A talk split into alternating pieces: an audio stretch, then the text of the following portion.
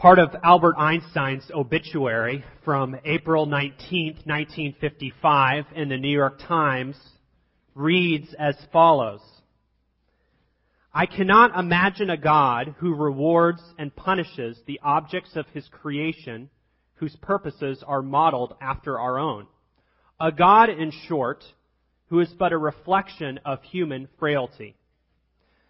Neither can I believe that the individual survives the death of his body, although feeble souls harbor such thoughts through fear or ridiculous egotisms.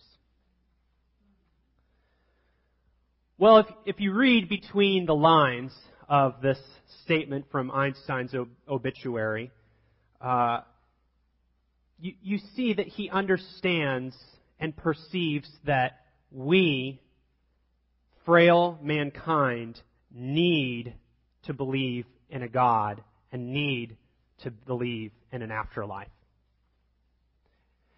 Otherwise, the fear the pain, the suffering that accompanies this life, especially when it comes to death, would consume us. So, when a loved one dies, we say, she's in a better place. And that helps us. We, we move on. But what if Einstein was correct? What if death is simply the end? Well, for the next three weeks, we are going to be considering together life after the end from the last two chapters of the book of Revelation. And today we consider Revelation 21, 1 through 8, and consider the end of death. Revelation 21, 1 through 8 is on page 1937 of your Pew Bibles, or you can just start at the back and go a few pages. Let me read to us from, from God's Word. Hear, hear what God has to say to us this morning. Then I saw a new heaven and a new earth. For the first heaven and the first earth had passed away and there was no longer any sea. I saw the holy city, the new Jerusalem, coming down out of heaven from God, prepared as a bride beautifully dressed for her husband. And I heard a loud voice from the throne saying, Now the dwelling of God is with men, and he will live with them. They will be his people, and God himself will be with them and be their God. He will wipe every tear from their eyes. There will be no more death or mourning or crying or pain, for the old order of things has passed away. He who is seated on the throne said, I am making everything new. Then he said, Write this down, for these words are trustworthy and true. He said to me, It is done. I am the Alpha and the Omega, the beginning and the end. To him who is thirsty, I will give to drink without cost from the spring of the water of life. He who overcomes will inherit all this, and I will be his God, and he will be my son. But the cowardly, the unbelieving, the vile, the murderers, the sexually immoral, those who practice magic arts, the idolaters, and all liars, their place will be in the fiery lake of burning sulfur. This is the second death.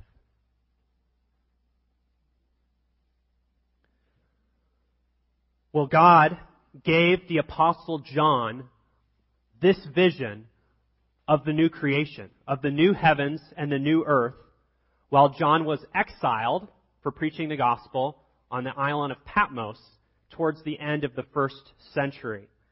John wrote both what he saw and what he heard. And Christians have accepted this prophecy, this book, as God given Holy Scripture now for over 1900 years. In our passage this morning, we hear of God, John's vision of heaven, and the focus is God. He is the main actor. He speaks, he reveals. Everyone else in this passage merely responds to God's action. They are on the receiving end. So this morning we want to consider this vision of God in heaven. And we see three complementary descriptions or pictures of God in this passage. We see God, the husband, God the Father, and God the judge. Husband, Father, and Judge are the three pictures we see of God in Revelation 21, 1 through 8.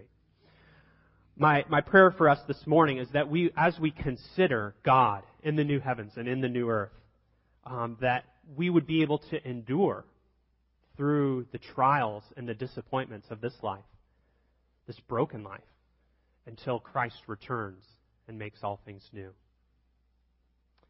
So, first, we want to consider God the husband, the perfect husband. And we see God pictured in this way in verses 1 through 4. You will be helped if you follow along in your Bibles, as that we will be referring to this time and again. Look at verses 1 and 2. John tells us what he sees. Then I saw a new heaven and a new earth, for the first heaven and the first earth had passed away, and there was no longer any sea. I saw the holy city, the new Jerusalem, coming down out of heaven from God, prepared as a bride beautifully dressed for her husband. John tells us what he sees. But if we were to see what John saw, we would be at a loss. You know, it, what John is seeing here is, is indescribable. Uh, thankfully, John doesn't just resort to that excuse and say, guys, I, I saw a vision of heaven and it was, it was awesome and heaven's for real. And then he, and then the book's over. No, he gives us, he gives us much more than that, thankfully. But, but still, we're left wanting more, right? We, we, we, what is, what is heaven really going to be like, John? Tell us. But John understands that what is going to help us in the here and now and talking about heaven is not photographic descriptions of what he sees, but theology. You know, if, if he even tried to describe what he saw, I, I mean, he, he does in a sense, but we, we don't have the words or the cameras to capture what John is seeing. So, so mainly, John talks about the fulfillment of Old Testament prophecy. He talks about God. He talks about theology. And that's what's going to help us. Like I said, you know, vague sentiment, lights at the end of the tunnel, little little pictures that we, we get from, from dead people who maybe come back for a little bit and tell us what they saw. That's we're really interested in that, but that's not what's going to help us. God is going to help us, knowing who, who God is. So, so John tells us about the God who's going to remake the, the old heaven and the old earth into a new heavens and a new earth that will be purged of all evil. We, we see that in verse 1. We see it says that there's no sea. Does that mean that there's no more vacations at the beach in heaven? Uh, no, remember, this isn't a, this isn't a photograph. Uh, John is uh, drawing from what he was talking about earlier in the book, the, the beast or the Antichrist comes out of the sea. And in the book of Daniel and Job, the Leviathan or Satan comes out of the sea. And Genesis, the sea is like chaos. So, so what John's doing here is he's, he's, he's showing us that in the new heavens and the new earth, there will be no sea for evil to rise up out of. There won't even be the possibility for evil. Evil will be abolished no potential for paradise to be ruined at all. This is a state of the art security system that God has installed in heaven. Because not only is it defensive, but it goes on the offense and it purges all evil out there. But who is this security system for? Who is God making this renovated universe for here? Himself? Yes, but Look at verse 2. He's making it for him to enjoy this paradise with his bride. Do you see how the bride is described in verse 2? A holy city, a new Jerusalem. She, she comes down out of uh, the new heavens and down to the new heavens and the new earth to be with her groom who has been waiting for her. We're going to think and, and consider the bride, the church in heaven next week. But who is the bride? Who's the lucky lady? Well, it's, it's God's people, isn't it? It's, it's the church. He, he, he calls her Jerusalem, which was the capital of the once promised land where God brought the Israelites in to inherit a land filled with milk and honey. Yet we know, many of us know the story. God's people, Israel, was unfaithful. She was the unfaithful bride. She prostituted herself to other nations and other gods. But God makes a new covenant. He, he promises to give his people a new heart and to bring her into his presence and to make her pure through the blood of his son. So what will heaven be like? What do we see here? Well, what more do we need than even just these first two verses? Heaven is going to be new. It's going to be purged of all evil and the curse. And heaven is for God's people, the church, who God has made holy and new. She will be beautiful for her husband, who has sacrificed so much to get her to this point in the story. God's people in God's place, the consummation of all of history. Everything has been leading up to this. Happily ever after's got nothing on this. Because not only are God's people in God's place that He has made for them, but God Himself is with them in their midst. We see that in verse 3. John's vision is now interpreted as a loud voice that he had heard earlier in the book of, the, of Revelation um, speaks to him. It says, Now, or behold, the dwelling of God is with men, and he will live with them. They will be his people, and God himself will be with them and be their God. This is really the, the climax of, of the verse or of the passage, and really all of all of the Bible. That everything everything is brought to a close in a sense here, you know, because God has been promising for thousands of years uh, to call out a people to be with Him. You know, we see that uh, God promises to be with Abraham and his descendants, and then He promises to Moses uh, that He will be with the Israelites forever the prophets Jeremiah and Ezekiel go on and on about this, about the coming day when the Lord will dwell with his people, and God's people will be cleansed of all impurity, and they will be his people, and God himself will be their God. Well, you know, will God make good on this promise that we see here in verse 3? It, it's so beyond our experience. Will he, will he do this? Will he come and dwell among his people? I mean, let's be honest. It's been a while you know, this, this book isn't getting any younger, and the, and the world isn't getting any better. God has already made good on his promise. He has already started the events into place. John 1:14 says, "The word became flesh and made his dwelling among us. We have seen his glory, the glory of the one and only who came from the Father, full of grace and truth. God Himself already came in the person of His Son, Jesus Christ. Maybe you're thinking, no. If God's already made good on this promise, then, from in verse 3, why all the pain? Why all the death? Well, let's look at verse 4. He will wipe every tear from their eyes. There will be no more death, or mourning, or crying, or pain, for the old order of things has passed away. Here we are promised that when Christ returns and the new heavens and the new earth, God will annihilate the curse of sin and death completely. With the word, with the coming of the Word made flesh, Jesus Christ, it is finished. All that is left is time. It's as good as done. The deed has been secured and signed in the blood of, his, of God's Son. it is a certainty that very soon death, mourning, crying, and pain, and everything wrong will fade away and be cast off. We'll even have a hard time remembering it. I still think we struggle. We think, how could this be true? Some of us have, have known real pain and heartache in this life and suffering due to the curse of death. Many of us, even in this last week.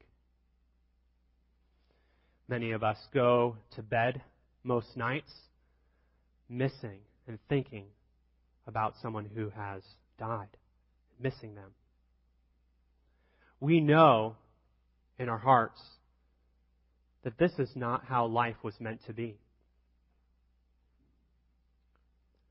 But we ruined this earth. We ruin things due to our rebellion against the King. And this is the result where suffering, where death has the last word. But in God's presence, the curse flees instantly. Just as Jesus spoke on the Sea of Galilee in the midst of the storm, and by his very word, the wind and the waves were calmed. They listened to him instantly. So, when the old creation, when the curse of sin and death is faced with the glory and splendor of the King of life, death and the curse will shrivel and die forever. We are meant to take hope in this today and to rejoice and look forward to this day. What awaits Christians is no more death, no more sin, no more poverty, no more divorce, no more child abuse, no more war, no more slavery, no more racism, no more pornography, no more prejudice, no more fear, illness, broken relationships, depression, mental illness, poverty, greed, lust, jealousy, sleepless nights, no more pain. That is our future if we are in Christ. That is our hope. All these evils will flee in the brilliant splendor of the King. His presence will banish the curse, and it will never rise out of the sea again. If you are part of the bride, if you are a Christian, this is 99.999% of your existence, of your life. For this short life, we know great pain and heartache, but it's soon going to be gone. Let's export the, export the joy from heaven into the here and now.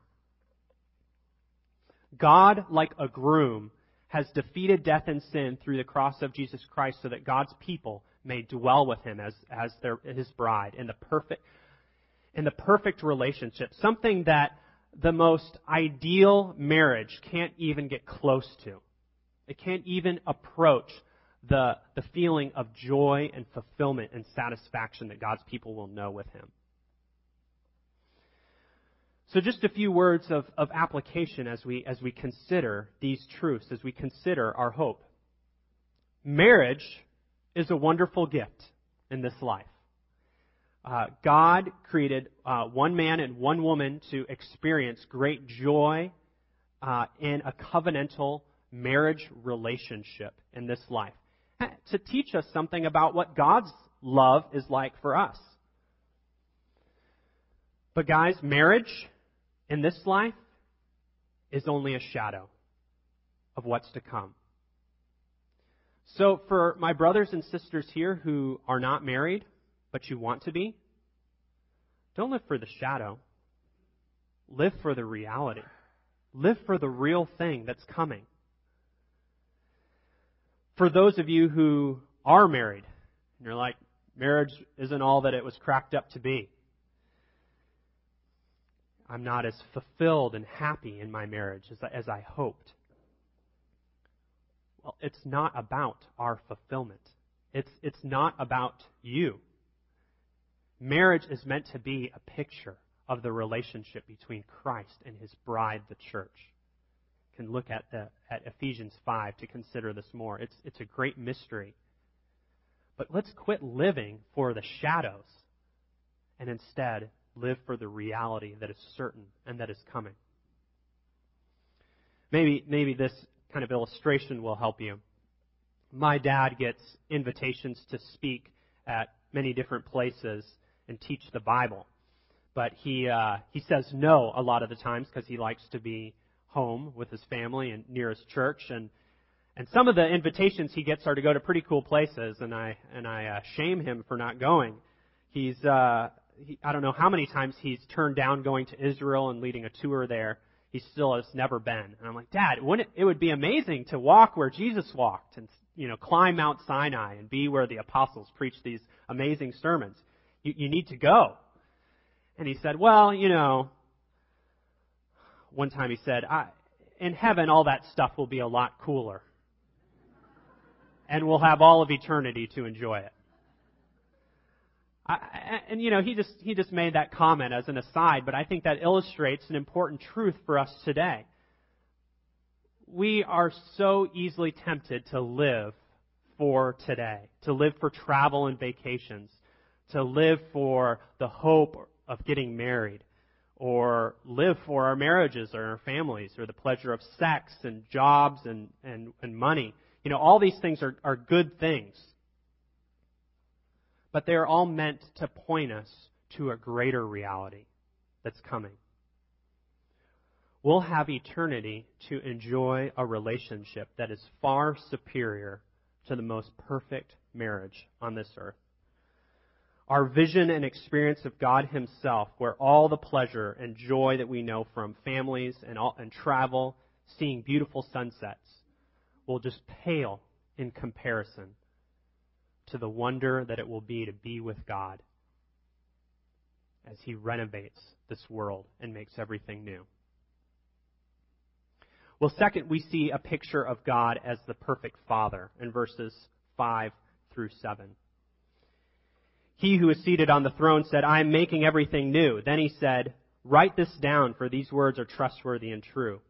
He said to me, It is done. I am the Alpha and the Omega, the beginning and the end.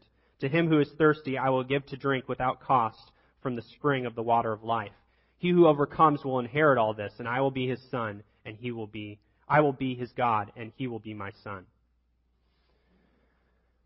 So different from what we saw in the first four verses, and really most of the book of Revelation, God now speaks from the throne directly to John in the first person. Did you notice that? And it, and it makes sense after we've just read verse 4. God is now with his people. Now he's speaking directly. He says, Behold, I am making all things new. Uh, these words that God speaks here uh, are reminiscent of the, the prophecy in Isaiah 43, where God tells his people not to, to, to forget the former things and not dwell in the past because he is doing a new thing. What we have here in Revelation is even better than that prophecy in Isaiah. Not just a new thing, but he is making all things or everything new.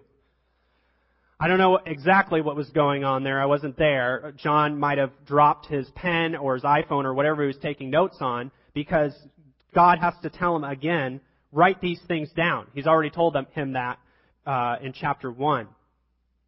But I think God telling him that to write these things down because these words are trustworthy and true gives us a good opportunity to, to think about God's Word. How could they not? How could God's words not be trustworthy and true? Uh, consider the source. These are, these words are from God, from His mighty eternal throne that has been established from eternity past and will be established for all of eternity future. Nothing can thwart his will. Everything God has ever said has come to pass or will come to pass. He has a perfect track record. And he reminds us who he is. He reminds us where these trustworthy words are coming from. He is the Alpha and the Omega, the beginning and the end. It makes a big difference knowing the person and the power of the one who makes these ridiculous claims. For example, if I say to my, to my son Sam, Sam, I'm going to be with you and I'll always take care of you. Uh, he'll, he'll believe it because he knows me. I'm his dad. And he trusts me. But if, you know, if some random guy at Colonel Summers, or as Jeff calls it, Colonel Sanders Park, says to Sam, you know, hey buddy, I'm gonna, I'm gonna be with you. I'm, I'm gonna take care of you. Sam's gonna be confused, right? Who is this guy? Who is this guy making these claims? And I'm gonna tell Sam, you know, don't listen to that guy. He, he's not, he's not gonna, he's not gonna take care of you. He knows that because I'm his dad, uh, he can, he can trust me. How much more with our Heavenly Father? How much more should we believe and value and trust His Word here? If you don't believe that these words are true, it's because you don't know Him like I know Him, and many of us here know Him. He isn't your Father if you don't trust His Word. You have stiff armed his loving embrace. You have ignored his power that he displays everywhere for you to see. He created you, yet you spurn him. Today is the day. Trust his word today. No longer spurning his embrace. For we know that God will accomplish all things that he promises. He is the author of all of history. He was there at the beginning of time when he spoke and worlds sprang into being just from his word. And now he promises here that he will create everything new and renovate everything on earth so that it is perfect. The Alpha and the Omega are the first and last letters of the Greek alphabet. And John is kind of using a literary device to show us that just as God is Lord over the beginning and the end, He's Lord of the in between too. Notice what he, he says, though, before he tells us who he is. He says, It is done. God will finish the story. He, he will finish the story by entering into the story that he has written. And, uh, and he will bring all things to the, the final consummation. The last time God entered the story, the God man, Jesus Christ, cried out on the cross as he died, it is finished. This, this verse here in verse, in verse 6 reminded me of that. Jesus cried out, It is finished, as he took his final breath. Christ's finished work then guarantees that it will be done, just as God promises here. And because of Christ's finished work on the cross, we don't need to clean ourselves up for God. We sim- simply need to do what it says here in verse 6 to thirst for God, to come to Him empty as we are. Just as the hymn that we sing, the only thing that He requires of us is that we feel his need, our need of Him. And Jesus promises that whoever comes to Him shall not hunger, and whoever believes in God will never thirst. Jesus also cried out on the cross before he died, I thirst. But all that mankind, all that the centurion could offer Jesus was a sponge soaked in vinegar and wine. Not very satisfying. We are thirsty, but so often we don't know it. And God holds out to us life giving water, eternal life that will satisfy forever. We can be, begin to drink of this water today through God's Word. Well, who will drink of the water of life in the New Jerusalem that we see here? Well, look at verse 7. He who overcomes will inherit all this, and I will be his God, and he will be my son. The one who will drink of this water of life forever, being perfectly satisfied, is the one who overcomes. Feel free later this afternoon to go back and look at chapters 2 and 3, the letters to the seven churches, and that will give you a good idea of what it means to overcome. But for now, we are being warned to not turn away from Christ, to endure to the end. We must hold fast to Christ and this life giving water till the very end. We need to conquer and overcome and be victorious over the temptation to drift away and go to the pleasures of this world. C.S. Lewis wrote, Indeed, the safest road to hell is the gradual one, the gentle slope, soft underfoot, without sudden turnings, without milestones, without signposts. It is so easy to slowly drift away from God, to check ourselves out of the battle, to forget that we are in a battle. But if we overcome, our reward will be great if we persevere. Do you see that in verse 7?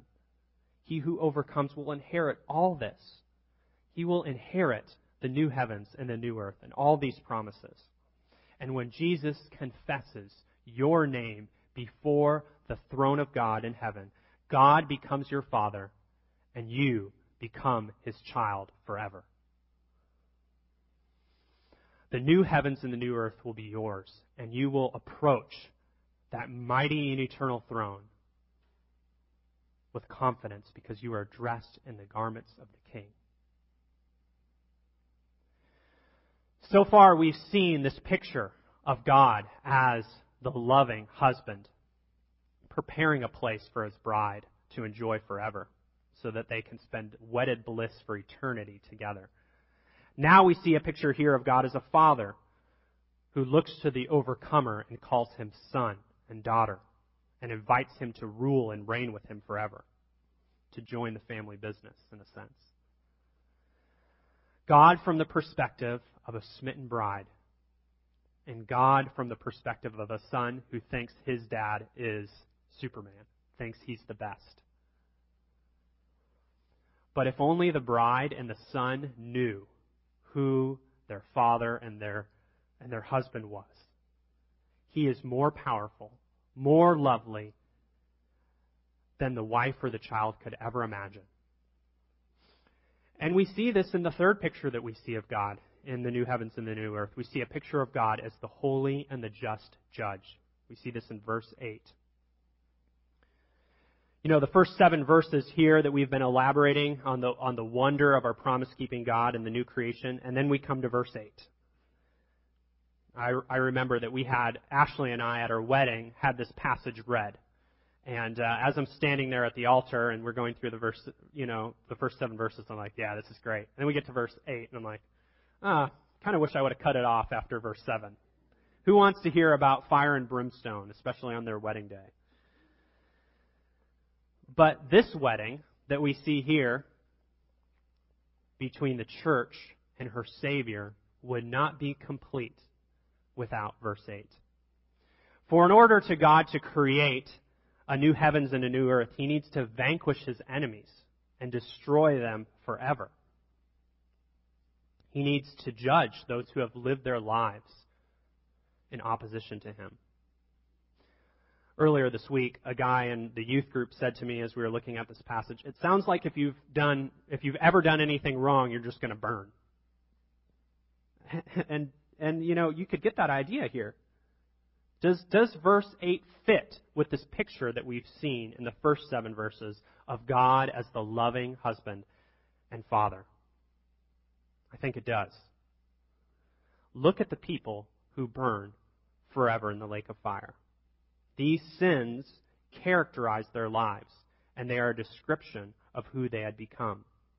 It says, But the cowardly, the unbelieving, the vile, the murderers, the sexually immoral, those who practice magic arts, the idolaters, and all liars, their place will be in the fiery lake of, the burning, of burning sulfur. This is the second death. These sins characterize their lives. Think of it this way Zombies are all the rage these days. I'm not much into zombies, but I think uh, that kind of story helps us understand um, some truth here of what it means to be truly human. No one feels sorry for zombies when they get massacred because zombies are no longer human, right? They are just a shadow of the, a human being, and they are so bent on destruction and evil that we cheer, I guess if you're into that sort of thing, when they are killed, when they are put down. at the end, I think sinful humans are like zombies. They are so bent on opposing God and His people. They have lived their lives opposing God, and they have degenerated into the shell of a person. They are no longer a person. They have ceased to be human because God created us to be in His image. We were all created to know and love God and serve Him. Yet, when we give in to our sinful desires and these sins that we see in verse 8, we, we give up what it means to be human. God offers His blood to cure zombies of their worship of self. But many at the end will reject God's kind and sacrificial offer, and they will rage against him for eternity. All the way to the grave, they will be raging against God, opposing him. This isn't a picture in verse 8 of, of people who want a second chance. This is a picture of people, if given the chance, they would seize the throne and they would kill God's bride, kill his son. Although we don't always understand these, these truths, why our Heavenly Father works the way He does, why He judges and punishes for eternity His rebels, we can trust Him. And we know that we deserve to be in this lake of fire. For even one act of rebellion against a God who is so infinitely pure and holy deserves punishment forever.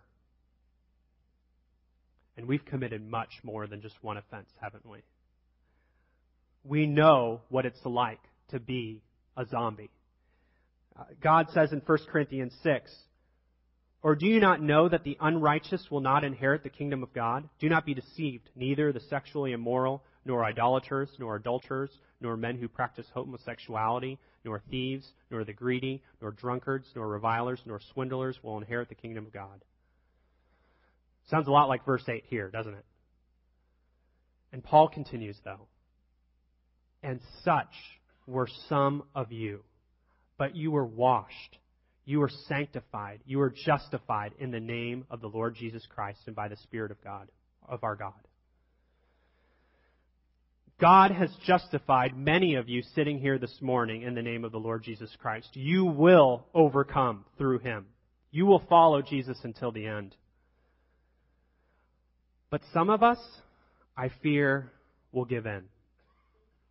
The allures and the pleasures of this world will slowly harden our hearts towards the trustworthy Word of God. We will no longer seek the life giving water. If you are afraid that this might be you, that you are not part of God's bride, the church, it's not too late. God offers sonship through Jesus Christ. God gives us this proposal. He will judge our rebellion against Him forever or his son will take the ju- judgment and the punishment that we deserve on the cross. That's the offer. Our sins, those whose sins are covered by the blood of the Lamb, will live lives of worship and obedience towards God forever. They won't be perfect until this day, this final day in the new creation, but they will no longer be characterized by the selfishness that we see here in verse 8. Instead, their lives will be characterized by a turning from sin and a thirsting after God. Not perfection, but repentance. Well, how should we respond to this picture, to this vision of perfect paradise on one hand and eternal just judgment on the other? Well, if we're a Christian, we must endure. We need to persevere to the end. We need to overcome. John wrote down this vision to Christians in the first century and today to us to encourage us to keep running the race and fixing our eyes on Jesus. So, Christians, let's not lose heart. Christ has overcome the world. He wins the battle. The victory is sure. the suffering, the frustration that we know in this life, the sorrow and pain of death, that's all soon going to be purged, and God will make all things new. Let's live in light of this reality. Let's, like I said, export our joy from that day to this day. It soon, it soon will all be over, and Christ will reign with his people. If you're not a Christian, if God is not like this picture of a husband and a father to you, hear his trustworthy word to you today and drink deeply from it. In order to enter the new creation, we first must become new creations ourselves. 2 Corinthians 5 says, If anyone is in Christ, he is a new creation. The old has gone, the new has come. Become truly human today by coming to an end of yourself, taking God's side against your sin, and casting yourself on his mercy and his grace in the cross. If you're not a Christian today or you fear you might not be, there's nothing I would rather do after this service than talk to you if God is work, working in your heart through His Word today. Well, we should conclude. Einstein criticized the Christian God for being but a reflection of human frailty. But perhaps he had it backwards. Perhaps we were meant to be God's reflection, but we defaced it in our marriages, in our parenting, and how we carry out justice. What if we are not yet truly human? What if the words that we read here this morning are true and there is a perfect husband, a perfect father, and a perfect judge awaiting us on the other side? What if there is a king so glorious and beautiful that when we see him, we will instantly know that we were meant for him? That we were meant to worship and enjoy Him forever. I wonder what Einstein and others who have died believe about God today. We can't ask them. But there is still one who speaks beyond the grave. His words are trustworthy and true. He says this to you today. Listen, I tell you a mystery. We will not all sleep, but we will all be changed. In a flash, in the twinkling of an eye, at the last trumpet. For the trumpet will sound, the dead will be raised imperishable, and we will be changed. For the perishable must clothe itself with the imperishable, and the mortal with immortality. When the perishable has been clothed with the imperishable, and the mortal with immortality, then the saying that is written will come true. Death has been swallowed up in victory. Where, O death, is your victory? Where, O death, is your sting? The sting of death is sin, and the power of sin is the law. But thanks be to God, He gives us the victory through our Lord Jesus Christ. Therefore, my dear brothers and sisters, stand firm. Let nothing move you. Always give yourselves fully to the work of the Lord, because you know that your labor in the Lord is not in vain. Would you pray with me?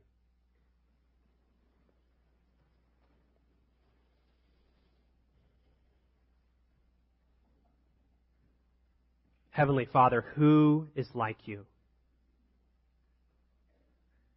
In heaven and on earth, there is no one we desire that is greater than you. You are the Alpha and the Omega. And you will bring history to a close and bring your people to be with you forever. Lord, we rejoice in these truths. We rejoice that you will make all things new. We thank you for the work that you have done in the person of your Son, Jesus Christ. And we pray that you who have started a good work in us will finish it to completion until the day that you return. We pray that you would be glorified. In Jesus' name, amen.